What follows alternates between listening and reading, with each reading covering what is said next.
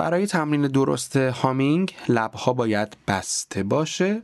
بین دندون ها یه ذره فاصله باشه دندون های بالا و پایین و یک ملودی رو یک مانترا رو یک شعر رو ادا بکنید.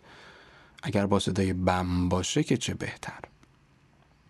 فقط یه چیزی که باید حتما توجه بکنید داخل هامینگ اینه که به هنجره و به لبها به هیچ عنوان نباید فشاری بیاد.